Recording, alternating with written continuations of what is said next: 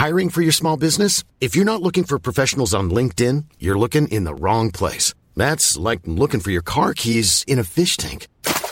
LinkedIn helps you hire professionals you can't find anywhere else, even those who aren't actively searching for a new job but might be open to the perfect role. In a given month, over 70% of LinkedIn users don't even visit other leading job sites. So start looking in the right place. With LinkedIn, you can hire professionals like a professional. Post your free job on linkedin.com slash people today.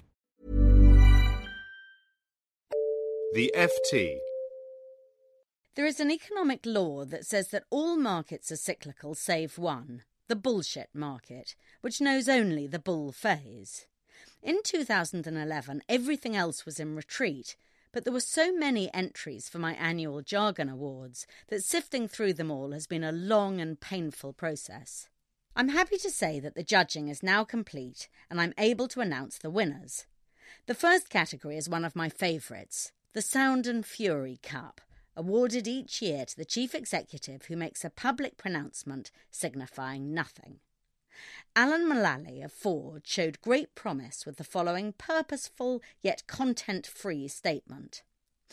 Going forward, we are focused on aggressively managing short term challenges and opportunities, and we remain committed to delivering our mid decade plan and serving a growing group of Ford customers. But the runaway winner is Cisco's John Chambers, who managed to be even emptier and much uglier in fewer words. We will accelerate our leadership across our five priorities and compete to win in the core. The next award is one much in vogue the worst euphemism for firing people. This goes to Nokia, which last year announced that 17,000 people were getting the chop, or, as it put it, that its operations were being managed for value. The third prize is more specialised. It's for the most spurious use of percentages over 100%. The former Aussie cricket coach, Tim Nielsen, hit the ball way beyond the boundary when he said he was 100,000% committed to Australia being the best team in the world. However, I've decided to award the prize instead to Devin Wenig of eBay on the grounds of quality rather than quantity. He said he was a mere 1000% committed to his new job, but added an explanation that craftily kept the mathematical theme alive. He said, at this point in my career, a big platform, big brand, and global impact were all part of what I was solving for in prioritizing opportunities.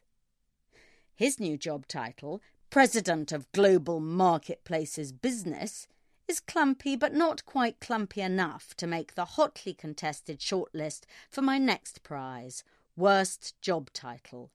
I was about to give this to an Ernst & Young employee who is called the Global Transfer Pricing Go-To Market Leader.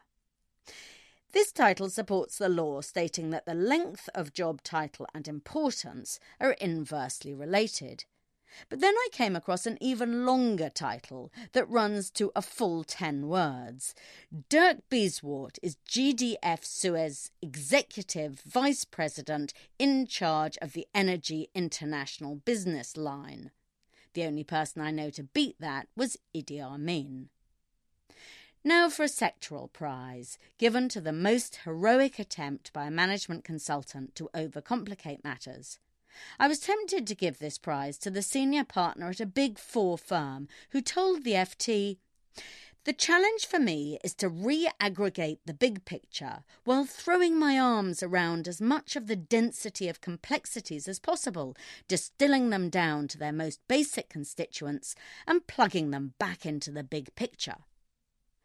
But I decided he needed a holiday more than a prize, so I'm giving the gong instead to a consultant at McKinsey who said, the assessment was based on international methodology and on ground truthing. Another of my favourite categories is the worst email sign off, and this year I have a short list of five Toodle Pip, All Heart, Smiles, To Your Success, and, following a threatening message, Thanks and Bless. All should have prizes, but as I can only give one, I'm choosing Smiles, which is both bogus and contains a baffling use of the plural. How many mouths does a sender have? Finally, the eagerly awaited 2011 Golden Flannel Award for utter gibberish from a company that should know better. The winner is Manpower Group for describing itself thus Our $22 billion company creates unique time to value through a comprehensive suite of innovative solutions that help clients win in the human age which makes me nostalgic for the Jurassic Age, as I don't think dinosaurs had any truck with innovative suites at all. For more downloads, go to ft.com forward slash podcasts.